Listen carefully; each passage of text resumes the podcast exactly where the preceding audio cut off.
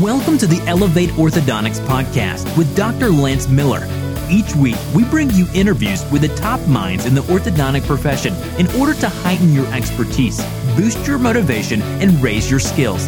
Join us as we help doctors take their practices and their lives to the next level. And now, here's your host, Dr. Lance Miller. Welcome to the Elevate Orthodontics podcast. I'm Dr. Lance Miller. I'm so excited for you to be with us again this week. Each week, I try to find you guys the best interviews I can in the orthodontic profession. And this week, I found another great one for you. You're going to be so excited to hear the interview I have with Dr. Alfred Jackson.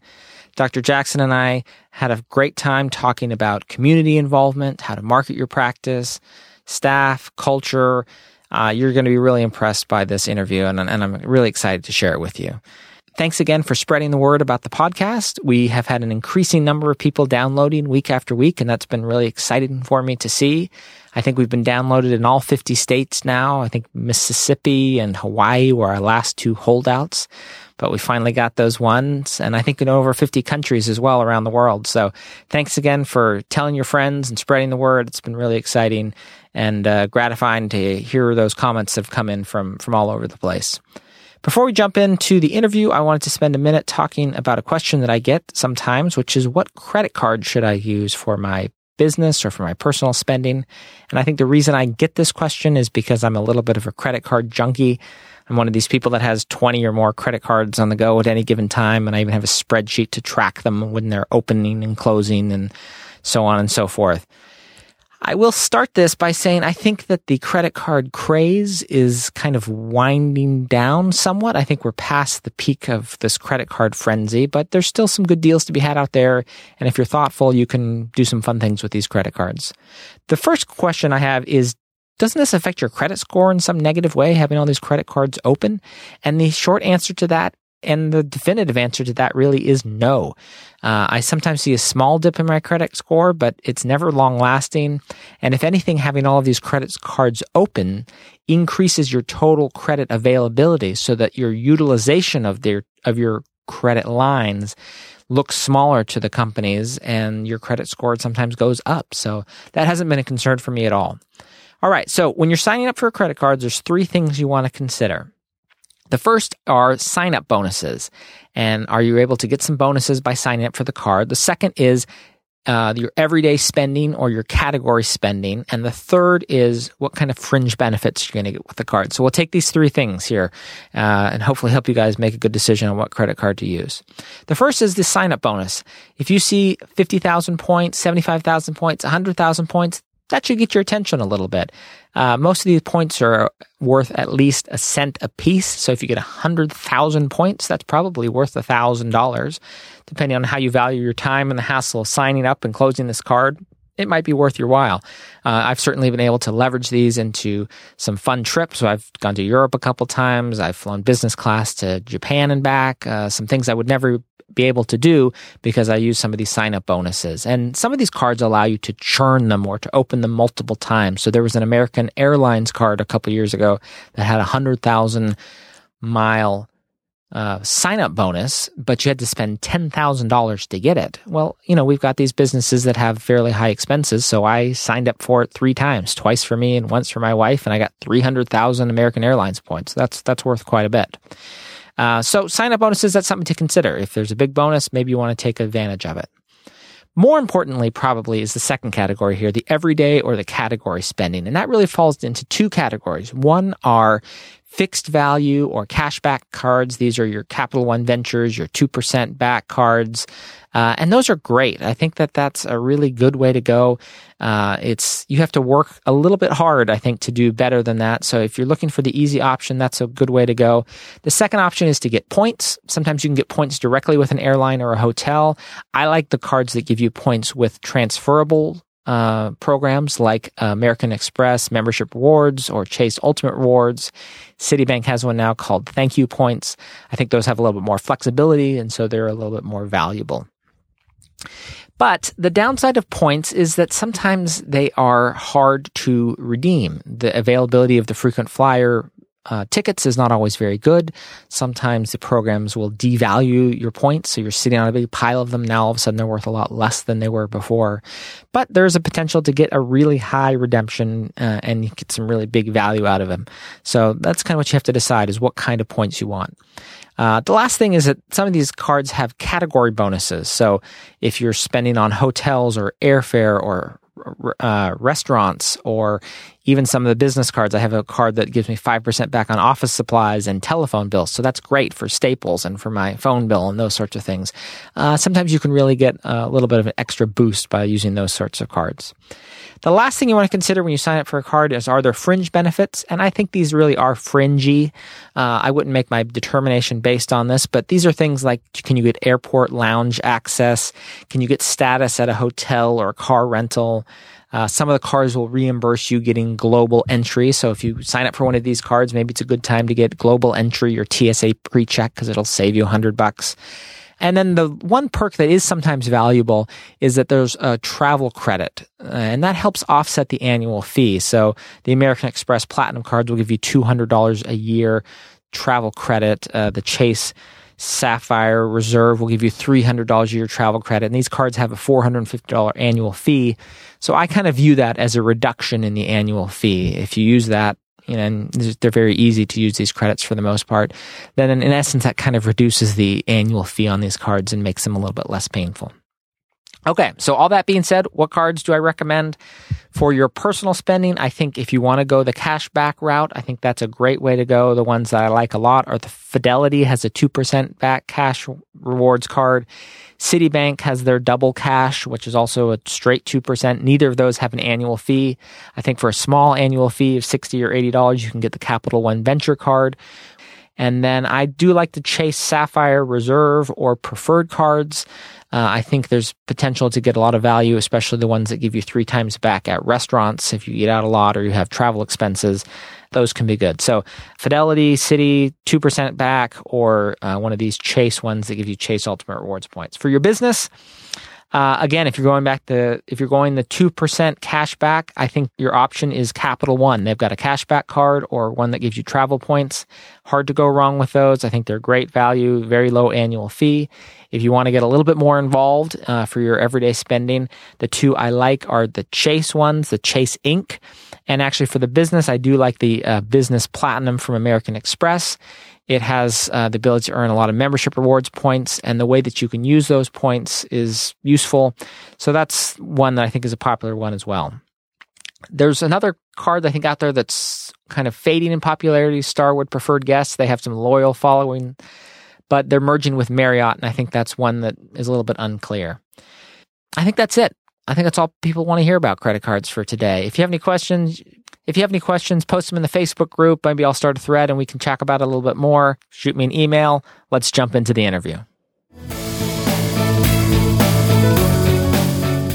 Dr. Alfred Jackson attended 11 schools from grades K through 12 growing up in a military family. He earned an undergraduate degree in exercise physiology at the University of Florida he attended dental school at the University of North Carolina and completed his orthodontic residency at St. Louis University's Center for Advanced Dental Education. He lives in the Charlotte, North Carolina area and is married with two young children. He is the owner of a two location orthodontic practice. Welcome to the podcast, Dr. Jackson. Uh, thanks, Lance, for having me. I'm super pumped and excited and humbled um, just to be uh, uh, chosen to be one of the people on the podcast. Hopefully, some people can gain some things from what I have to say. Yeah, I, ha- I, have no doubt. I'm, I'm excited to have you here. So tell me a little bit about how your sports allegiances run here with these uh, different schools here and in light of Carolina's recent national championship.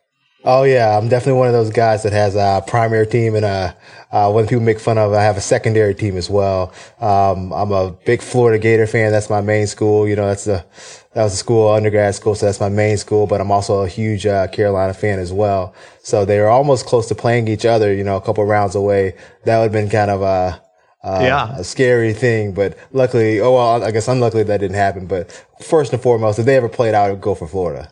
Go for Florida. Okay. All right. And exercise physiology. So if I want like biceps as big as yours, I just should have majored in exercise physiology, right?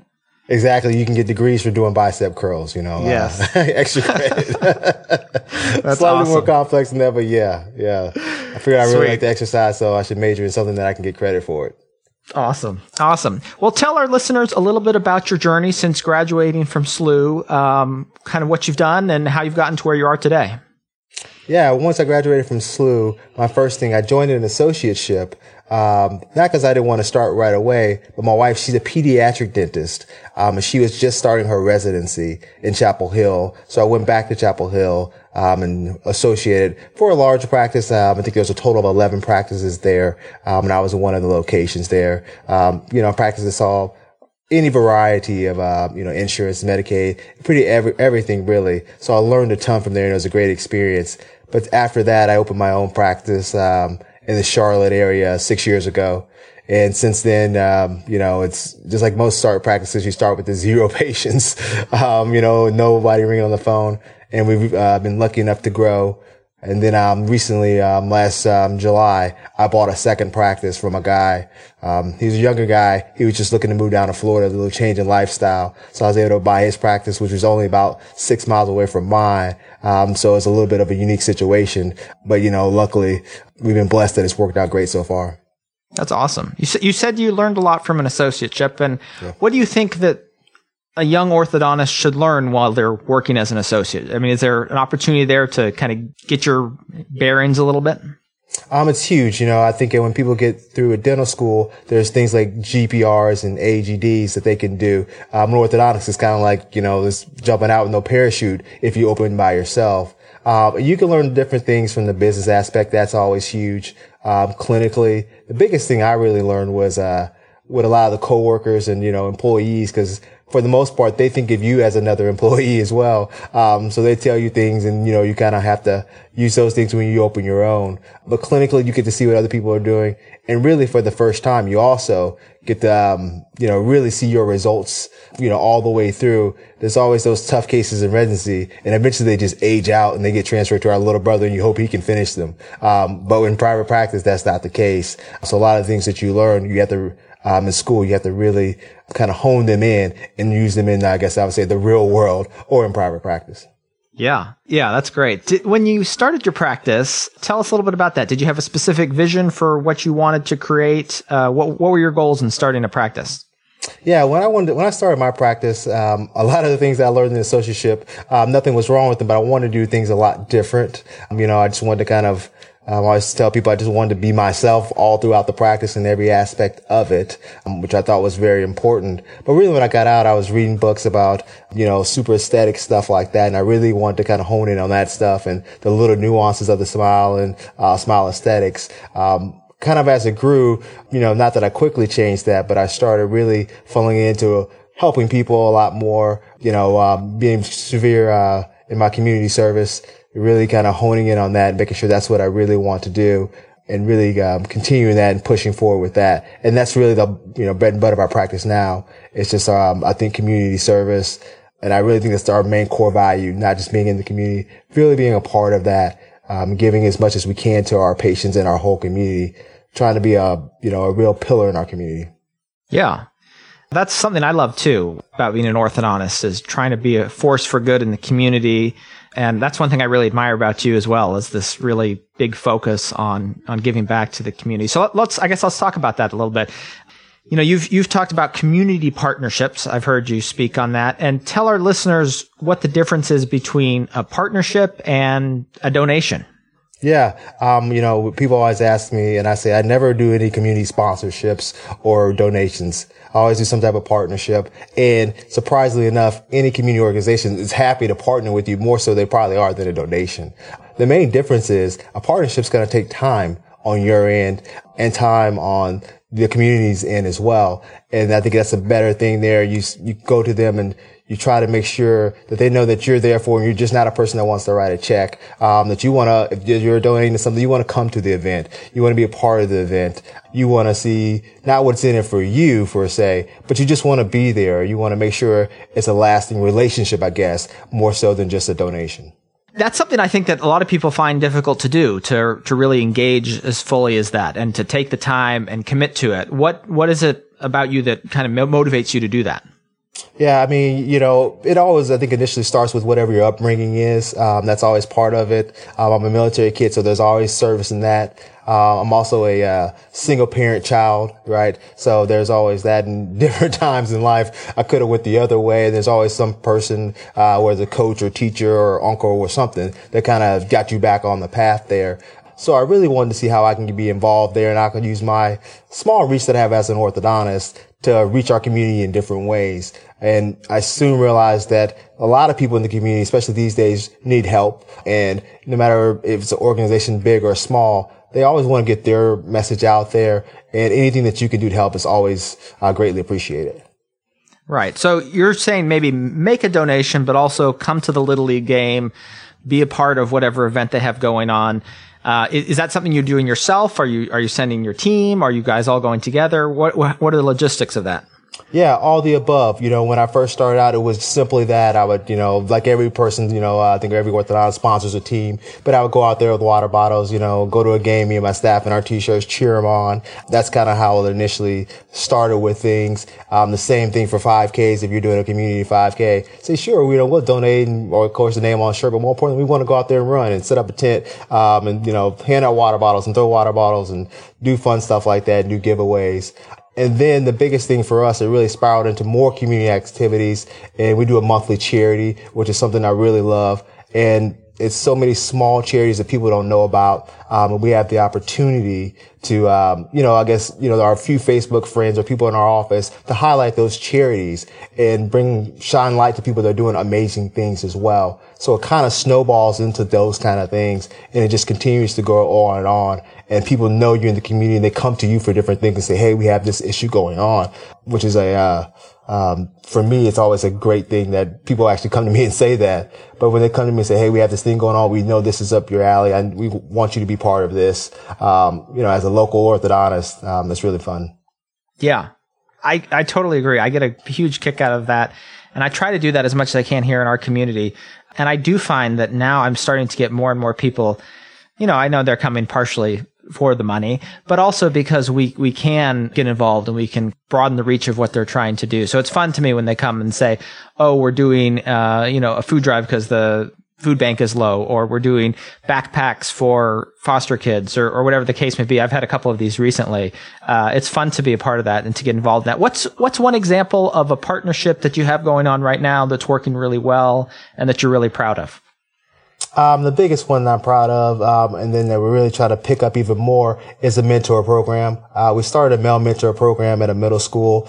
You know, just because you know, from the principal's um, own ideas, he was saying, you know, we're really in need of more uh, male figures in the school, and that really spoke to me. So um, we're just kind of not out the blue, but just with the help of one of the counselors, started a male mentor program um, that we have at our closest middle school there, and obviously there's no really return on investment on those kind of things, but it just makes me proud to see that. And when people come back to me and say they heard that about the mentor program, um, that's, uh, it means a ton to me. Yeah. Tell, tell me a little bit more about that. What, what made you want to start that or what, you know, what are your goals with that? Yeah. Um, so the main reason that I wanted to start something like that was that, um, I guess me myself, you know, being a single parent kid raised by my mom solely, I was lucky enough to have other males kind of around that to kind of help me out a lot. But I also realized that there's sometimes a void in the community for that. And when I was speaking to the counselors involved in the middle school, you know, and different things, I'm actually on the PTA at the middle school. Uh, they started to say what kind of trouble the guys were getting into and that a lot of kids end up being that drop out are initially lost in middle school. And that was shocking to me. And then it started to make some sense. Elementary school, everyone's friends. It's really in middle school when cliques start forming. And depending on who you are, you can get lost in the shuffle. Um, so I really just wanted to kind of be ear to a lot of people, how I can get other um, men involved in the school the best I can. My goals with that are just to, you know, just to be, it's just small ripples, just to make a small ripple effect on, you know, I don't necessarily go out there thinking I'm going to change someone's lives, but hopefully I can just be a, a, you know, an ear for someone and, you know, I can talk to them and tell them my experiences and hopefully they can be better off in the long run. So if someone wants to make a partnership with a school, uh, that sometimes can be a little bit intimidating. How, how, do you how do you approach that? How do you initiate that partnership? Yeah, that's a great question because I get that a lot of people say, "Hey, I try to get in schools, they don't they don't let me in." right? Yeah. Uh, right. A lot of people will say that, and I think you know you have to be genuine in what you do. And a lot of, I think schools feel are very protective of their students as they should be. Um, yeah. As a parent, that sounds great, right? Yeah. We don't want anyone just coming and talking or just selling something. So that's the partnership portion of it, really. Um, so when I go to school, I usually will try to meet with a PTA president or a uh, guidance counselor or vice principal um, and tell them what our goals are and say, hey, this is what I would really like to do. Um, do you have anything like this? For example, we had something uh, where I said, you know, I really want to help kids. I see people selling, you know, cookies and things to go on these trips. I'm sure some kids can't do that. Do you have students that just can't go? I said, and they said, yeah, sometimes we do. You know, so I said, how can I really help with that? If I can, I want to send a kid to one of the field trips that they usually don't get to go to, an underserved kid kind of that may not have the funds to go. So we came up with something there and started a scholarship uh, for a middle school student that they write an essay and then we kind of select that person to kind of go on, you know, to a, they go to Dallas uh, for a special field trip where they get to kind of be a part of. But the biggest thing for me really is just coming to the table with some ideas, um, not just with the donation, but saying, Hey, I want to be a partner here. I want to be involved here. I'm in this school. I'm right. I'm in this community. I really want to be a part of the community the best I can. Yeah. You know, listening to you, it seems that the difference between this and just any old kind of marketing plan is that your heart's really in it. And I think that's the key. I mean, if someone wants to do these things just to help their practice and grow their number of new patients, I don't think they're going to be as successful in forming these partnerships as, as someone like you who's really invested in it and got their heart in it. Yeah, I mean, uh, I, you know, it's really uh, something big for me, and it's really, I, um, it's really, you know, in my, I guess, you know, in my soul, I guess, to do these kind of things. But also, I tell people, even guys that aren't as um, that's not they're not big as into that as I am. I would really tell them still go out and do it because it is a great way, just from a marketing piece too, you know, that was a big thing for me that I didn't even anticipate. But a lot of people come to me. I heard about the stuff that you do in the community. It happens probably three times a day that someone will probably mention it. And out of our consults, out of 10 consults, probably two of them mention it. So it, so it happens repeatedly as a positive side effect, I guess, to do a lot of those things. But you do have to be genuine. And I think we all, especially as orthodontists, we're healthcare providers. I think there's always going to be something that you're passionate about. It may not be the same things that I'm passionate about, but you can definitely find that whatever your heart and really just kind of go after that and kind of focus on that and, you know, make that your kind of goal there. And you know, and of course donations are always great and that's better than, better than nothing. But when you just say, Hey, I want to come to the event. I want to be there. I'll shake hands. I think you will always leave with more than you anticipated. Just seeing kids smile, seeing them have fun. That will spark you to do even more and more. That's an awesome answer, Alfred. I just, I love that. And I think that's so true. I think every orthodontist out there, like you said, has something inside them that's special or unique that really suits them. And I think as orthodontists, we're so lucky because we can take that and we can turn it into something. We can turn it into a community partnership or get involved in some way or, you know, start some sort of project. And everyone's unique, but I think we're so lucky that we have the ability to, to take something we're passionate about and turn it into reality. That's so exciting to me. And I hope that that's something that, uh, more and more orthodontists really embrace. I think that's, I think that's awesome. So besides these community involvement, marketing strategies. What else did you do when you opened your practice that you felt like was successful in getting the word out about uh, Jackson Orthodontics? Yeah, when I first got out, I, mean, I think I was like any guy that had too much time on their hands. Uh, you know, I was shaking hands and, uh, you know, kissing babies, you know, doing all you could. So of course, like everyone, I went and introduced myself to the local dentist, you know, told him who I was and told him, you know, what kind of I was, you know, I was about there. Just like I think everybody does. You know, I did some direct mail things just to kind of get my name out there, um, as best I could. And one thing that I really did, any person that came in my office, I was trying to be as genuine as possible and take as great as care as possible, I possibly could to make sure, you know, to make sure, you know, that they understood that, you know, we are trying to grow and we do try to do the best job we can. And I was very fortunate that, that spoke to some people, um, and those people told other people's and it grew kind of organically. And then on the backside of that, they went to the dentist and said, Oh yeah, no, we went to this guy and he was great. We liked him. We really loved him. His office was great. And then, then they started referring to me that way because you know the regular traditional lunches and dinners um, that's tough to break into really you know there's no reason for a dentist to refer to a guy that just graduated from school that they don't know um, but once they had because they are very protective of their patients in a good way sometimes and they want the best for them just like we want the best but they don't know you. So once they start hearing great things from the patients that you have treated that's a huge benefit. Yeah. What have been the challenges that you faced as you've uh, grown? Practice systems staff what are the things you've worked on yeah. Um, the hardest thing for me is always staff. Um, I think most orthodontists will say that. You know, you, you try to build a culture in there. I'm really big on that. We talked about all the kind of, uh, community partnerships and things like that. That takes a team of people to do, um, as you get busier and busier everyone in the practice has to kind of buy into that. And, you know, everyone in interviews to say, Oh, I love community service. But then when they actually get in the practice and they start doing them, it's a different thing. You know, we're like, what are you guys doing this weekend? Oh, we're going to this thing. We're going to that thing. Um, that is a different feel for people too. And that doesn't resonate with every person. Um, you know, some people are looking for a job and a paycheck, which I understand as well. And then when you have to be a little bit more than that, that's different.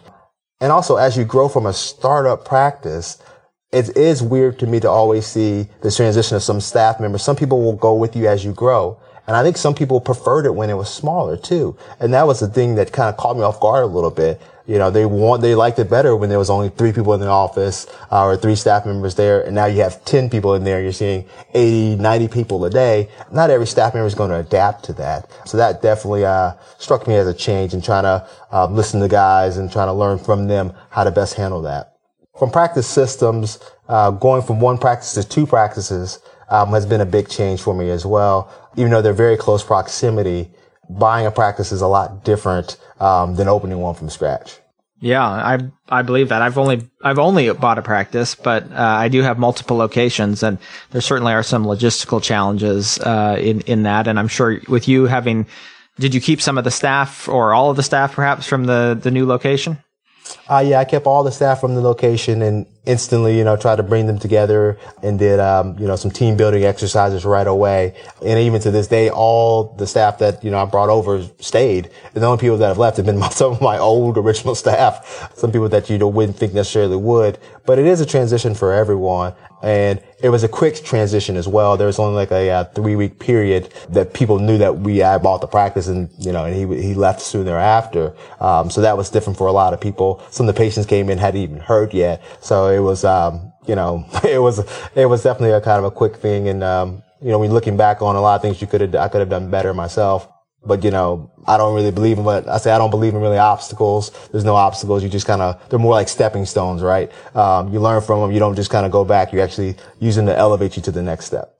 Sure. Well, what's an example of that? What's a time when you were maybe with this purchase practice or maybe before then, maybe when you were starting your practice, is there a time where you felt like, boy, I'm dealing with this and it seemed like such an incredibly challenging thing? And then how did you kind of overcome that? Yeah, I mean, um, yeah, that's, that's, an, that's an awesome question. Honestly, there's certain days that you, you feel like you're in over your head, especially when you're starting out. You know, you get there, you're like, we're not seeing any patients. You know, I mean, there's five people coming in the door this week. You know, what are we going to do? And then you just kind of keep pushing, you keep pushing, and it's always exponential. You get this breaking point where you start getting it, right? Um, you start getting it and you start really flowing and you start seeing patients and people start recognizing that you're doing a good job. Um, that's a great feeling to have.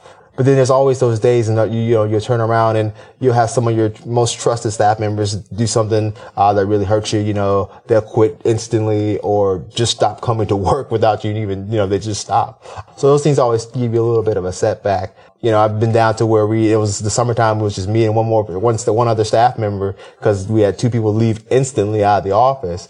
And, um, you know, to bounce That's gotta be crazy. That, yeah, it was in the height of the summer. It was right the week, two weeks before school starts, so that's the busiest time. But we just kind of put our nose to the grind. And, you know, now I look back and laugh at that because the people you hire after them were twice as good and I was twice as better at handling them. And then I also realized that, you know, you need a great team of people, but you also have a certain culture and you have a certain self-belief that you'll overcome it all. You know, at the end of the day, it's orthodontics. You know, it's, uh, um, you know, we create smiles every day, uh, for the most part. And that's a great space to be in. Right. Yeah. That's, I think, the stuff of everyday life. I mean, I feel like, you know, and once you overcome one challenge, then all of a sudden there's this other thing that kind of looms in front of you. And you know, those things stress me out, whether it's, you know, I've got a, some equipment that just failed and now I've got to replace it, or whether it's a staff issue, or whether it's a, you know, difficult situation with a patient's mom. I mean, I, I, I feel like sometimes when I'm in those moments, it's hard to keep that big perspective. It's hard to say, oh, yeah, I'm going to get through this and then I'm going to be better because of it. I'm going to have more skills and more experience. Sometimes I'm just freaking out right in the moment. and, you know, but it does seem like, when we when we kind of put ourselves out there and, and get through that, then there is some something on the other side of it. Yeah, I mean, um, you know, like like I mentioned before, you kind of use each one to kind of push you forward. Um, but like you said, when you're in it, it's tough. You know, the hardest ones for me as well are when you clinically you're trying to do your best and the case just isn't closing like you want. Um, you know, you know the patient's frustrated, you're frustrated, you're frustrated for them. Um, and then you kind of you have to kind of dial back. I think we say the autopsy of the what happened. You have to actually sit down there and see where you actually made a mistake, which is a hard thing to say. You know, like you know, if you misdiagnose something, if you didn't do the best, you know, if you didn't do something, you have to go back to them and say, you have to kind of you know, break it apart to see what happened, just so you don't make that same mistake you make again. Because if you get over hurdle, you're in the right in the same place. But if you use that hurdle, um, that obstacle to kind of push you forward, um, I think you're better off long run. Because we all make mistakes. We're in the, we're practicing dentistry, right? We're practicing orthodontics. Just hopefully don't make the same mistakes multiple times and continue to make them. Um, I think is when it's uh, um, beneficial. Yeah. I was reading some of your online reviews. By, actually, by the way, you've got a ton of online reviews. Do you have a strategy for asking patients or encouraging them to, to do these reviews? Yeah, um, you know, that's another thing that really helped us out is kind of getting those online reviews and asking people because we try to be genuine with people and we try to be genuine when we ask, right? We say, Hey, you know, it really would mean a ton to us if you were willing to write a review. And as soon as they say yes, you say, Oh, great can I send you an email right now? You know, and you kind of got them then, you know, it's kind of like, I'm gonna send one right now. You kind of, while they're standing there, um, you send an email with a link in it or a text. And then you say, Hey, did you, and then while they're there, you say, did you get it? And once they say, yeah, I got it, you know, not that they're, you know, they're kind of in now. Um, so they're kind of right there and they're saying, all right, so they're going to go do it. But also when you're around other people and they really know you care, you pick the right time to do it at a D bond, right? Do all the D bonds. If you say, Hey, you know, I hope you had a great experience. I love treating you as a patient. I hate to see you go. Um, I would love you to tell us how we did. Um, it's always important for us, you know, in orthodontics, our patients revolve every, hopefully 18 months to two years. I would love if you write us a review and just tell us how we did. That's important. And then also incentivizing the team to do that,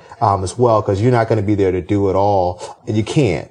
But if you incentivize them in some form or fashion and tell them how important it is too, I think that's a big thing. Do you use a service to do it, or do you? I mean, is this a kind of a stock email? How do you actually do it?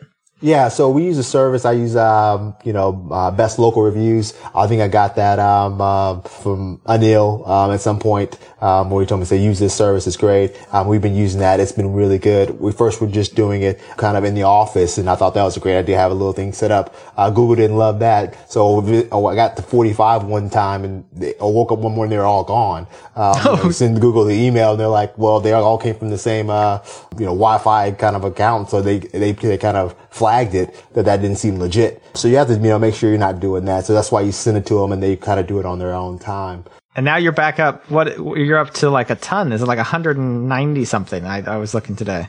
Yeah, well, 190 in one location probably 100 in the other one. You know, that's the one amazing. I just got. So that's good. And one thing we do to get the staff kind of involved, we oftentimes will read them. You know, not oftentimes, but periodically we'll read them and say, "Hey, this patient said this about us," um, you know, in a positive light, and they'll be like, and that makes everyone feel good. We all want to know we did a good job, but when they actually hear it and the things that we always talk about in, you know, huddles and meetings about this is important, this is important, when they actually see someone say, this really, you know, kind of touched me. I love this place. It was this and this and this and this. Um, it makes them want to do more. You know, we all like that positive feedback. It's one thing for me as the, uh, kind of owner orthodontist to say certain things, but another thing when a, you know, a person says how much it changed them or how much they liked it there or what they felt about the practice, it kind of snowballs on itself.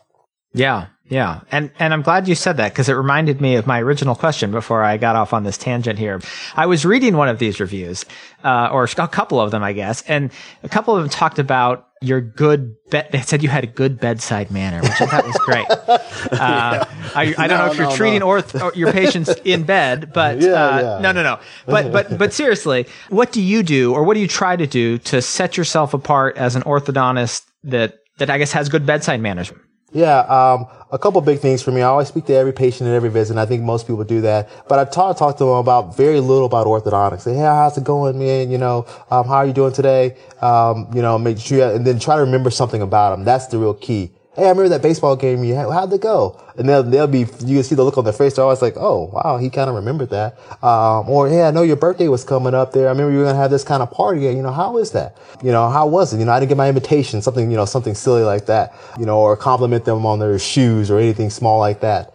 But another big thing I do too, I go out to the weight room and I talk to the parent one on one what's going on or about how they're doing or how the other kids are doing, those kind of different things. Just, you know, for a better term, just speaking to them just like regular people, right? Just like I would speak to anyone that I met anywhere else, you know, just in a friendly manner, you know, uh, and I think that helps. And I think a lot of people will say, "Oh, you're just like a normal guy. You're not like a, a doctor." I'm like, "Well, good." um, you know, I think, and I think we're all that way. But I think oftentimes our patients don't see us as normal people, and it's more you can tell them, say, "Oh, yeah, that happened to me too," or um, "Yeah, I had the same incident happen," and just be honest with them. Um, when things aren't going right, tell them, say, "Hey, this is what I'm seeing. I'm a little bit behind schedule on this. This tooth isn't moving like I want."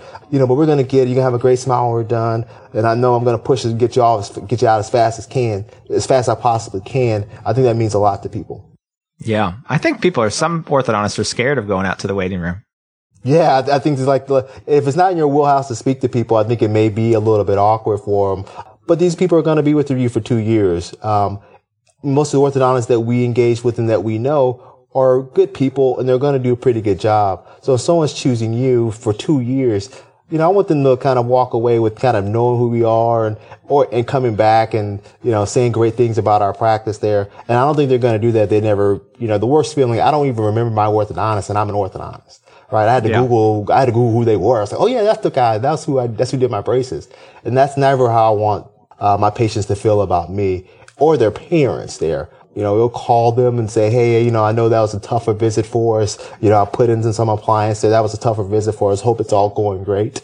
Um, things like that. You know, the orthodontic side of it is I only speaking, I'm only speaking about wires for probably about 20 seconds of the visit, right? The other time right. that I'm sitting chair side, I'm just talking to them about themselves. I don't want to spend X amount of time in a consultation being funny and getting to know people. And then ever since then, after that, they never see me again. You know, I don't, that's kind of like a bait and switch to me. Um, and that's not the real me. So I figure like, you know, I want to be myself in every, every time I can. Um, I think that's important. Yeah. That authenticity, I think, really shines through, Al. When I'm talking with you here, I can, I can, I can tell you really mean that. Um, tell us about what your goals are for 2017. What, what do you have going on this year? Yeah, so 2017 is going to be a, you know, hopefully a great year. Like I said, last year we bought the practice. Uh, my wife has two practices. I have two practices. Um, you know, and for the first time, I'm really entertaining. I really want to bring on, um, another doctor on, um, another associate to kind of grow the practice. You know, that's, that's going to be a different thing. But now the two practices, having them open together and really starting to, venture into the pedo ortho together space. Um, we've always kept it sounding separate, two totally different practices, you know, and try not to talk about it too much. But I, you know, continue to hear that that's you know the wave of the future, and we're actually going to tackle that as well. Um, so bringing on associate and really starting to do some of the pedo ortho combined stuff, um, and some of it's also getting back into doing even more of the uh, you know the the little things that we talked about because um, you sometimes you forget to do the small things that made you successful. Um, and that's always a fear of mine as well. We grew because of certain things. I want to make sure as we are grown now and a little bit bigger that we can still hold up to those things that made us successful in the beginning. I love that. That's awesome. Well, we're going to try something new actually on this episode of the podcast. Uh, I'm going to call this the the Elevate Express 8. I don't know. This is something brand new here. Uh, it's kind of a lightning round idea, and it was inspired by Dr. David Maloley of the Relentless Dentist podcast, and also a little bit by my friend uh, Neal Kravitz, who thought this would be a fun addition. So what I'm going to try to do on these episodes is ask the same set of quick questions to each practicing orthodontist on the show as kind of a way to wrap up and just get some kind of quick fire answers uh, here. So Alfred, are you ready to be the test pilot here for this? Oh yeah, yeah. I feel like it's like Family Feud or something. So you know, where you got to yes. get, get, the answer. So I'm, um, I'm energetic. I'm ready. I hopefully, hopefully you don't stump me. So okay, let's go. okay, good. Here we go. What's your go-to corrector for full step class twos? Um, I'm one of those guys that uh, use a Herbst Um, that, that's probably the main one that I kind of use there, which is big and clunky and patients really, really love it. Um, but for me, that's the one I've kind of gotten the best result of. Um, a lot of other things kind of break on me. So the full step class two, I always use a Herbst. Awesome. What's your standard retention protocol? Upper and lower Essix. Um, I usually do that. Um, I have a lot of rotations or, um, I'll do a bonded lower. Um, I have a diastole on the top. I'll do a, um, a bonded upper, but typically an Essix on the top and the bottom. And those patients will wear that full time for three months. Then after that, I'll see them one more time nine months later. So I see them over a total of a year. Um, but after three months, they start sleeping in those. Awesome. Who are your role models? Uh, biggest role models are my mom and my grandma. Uh, my grandma raised 10 kids mostly by herself um, in the you know 50s and 60s in rural Mississippi, and all 10 of her kids went on to graduate from college. Um, so that's always a big thing for me. It's always a driving force for me uh, whenever I'm thinking about kind of you know being lazy and quitting. And then you know obviously answer people's parents, but for me, my mom was you know she was always you know kind of there for me and my brother, who's uh, uh, he's a medical doctor, he's a surgeon there. So I think you know obviously she did a great job with us, in my opinion. Um, but yeah, she's the person I always kind of look to and, um, you know, for inspiration. Awesome. What's your favorite orthodontic product or instrument? Uh, for me, it's always small stuff. You know, I love my laser. You know, I whip that out probably, you know, too many times. So I, I love my little diode laser for gums, kind of getting the brackets in a lot better position, um, when I can. So, um, between the passive self-ligation, um, and my lasers, those are kind of my two main things. And I recently bought four new clinical cameras, the big guys there as well. They're just, I know some people are going anti-photo, but I'm kind of the opposite. Sweet. What's the best vacation you've ever taken? Uh, best vacation ever taken. Probably two, actually. I thought that's probably not the right way to do it, but I probably have to go two. Uh, one when I was, uh, 21, I went to Barcelona for a week and that was just amazing. Uh, it had a combination of a culture. It was fun. Um, the people were very, very, you know, laid back and that always, um, you know, stuck with me how they took the siestas and how they really, um, kind of relaxed a lot, which was different from the American way to do things. Then the second one was when I went to Aruba for my 30th birthday, um, and I actually got engaged, uh, then. So those are probably the two best trips. Great. What's one book you've read recently that you would recommend? Um, I'm reading a book called Traction. Uh, it's a great book. It's just kind of about breaking down business into, uh, systems and it's, it's, it's an amazing book so far. We already answered this, I think, but the bracket system that you're currently using? I use mostly Damon brackets, but I'm not a 100% Damon guy. Uh, I'll probably use um, 70% Damon and uh, 30% Twin. And people always ask me how I choose. If it's a you know crowded case where I'm pushing the envelope, I'll push them towards um, Damon. Um, otherwise, it's kind of a choice between the two. Um, you know, funny enough, my thesis was on Damon versus traditional brackets. Um, so you know, from that, I had to do a ton of research and knowing the nuances of each one and the pros and cons of each. So I had to kind of break all that down for my thesis. Um, so with that, I kind of you know, I think professors always say that you're going to use some of this material when you're out, and I actually, and I actually do. Great. Our last question. What's one area of orthodontics that you want to learn more about? Uh, what area I want to learn more about? You know, finishes, really. Um, you know, I think everyone says that, but I really want to, um, you know, like, uh, Derek Box says, you know, stick to finish more often, be more clinically efficient. You know, I know a lot of guys out there say, you know, it takes them four visits and they're almost done. Um, I'm not one of those guys. You know, I'm still getting done in, you know, 24 months. Um, I'm really still trying to do the best I can with every single detail that's our bread and butter, right? You know, social media is fun, community service is fun. Um, but at the end of the day, you know, we do create smiles and I want to just get better at that each time. Awesome. Well, Alfred, thanks so much for being on the podcast. This has been a blast. And some of the stuff you said, I'm going to go back and listen to again. Uh, it, it was fantastic. Thank you so much. I hope you can use some of the stuff. Um, you know, I hope some, you know, young orthodontists or older orthodontists out there get something from it. I love these. I listen to them every day at the gym, uh, when I'm on the bike. Listen to some of them two and three times. Um, so great. I really thank you for doing this and having me, uh, um, be able to be a part of this. Oh, this is my pleasure. It's my pleasure. Have a great night, Alfred. Talk to you later. Thanks. Thanks, Lance. Hope I did a good job, man. and I'll see you soon, buddy. All right. Hey guys, I want to thank Dr. Alfred Jackson for being on the podcast. I love that interview and some of the pearls that he has sprinkled throughout are still just ringing in my ears. It was a fantastic interview and I hope you enjoyed it as much as I did. Thanks again for tuning in. I hope you guys are doing well out there. Orthodontics is the best job in the world. We're so lucky to be part of this profession. I hope you're doing well. If you need anything, shoot me an email, send me a message. I'd love to hear from you. Otherwise, have a great week and we'll talk to you again soon. Thank you for listening to the Elevate Orthodontics podcast. For more episodes, subscribe on iTunes or visit our website at elevateorthopodcast.com. Tune in next week for another great episode.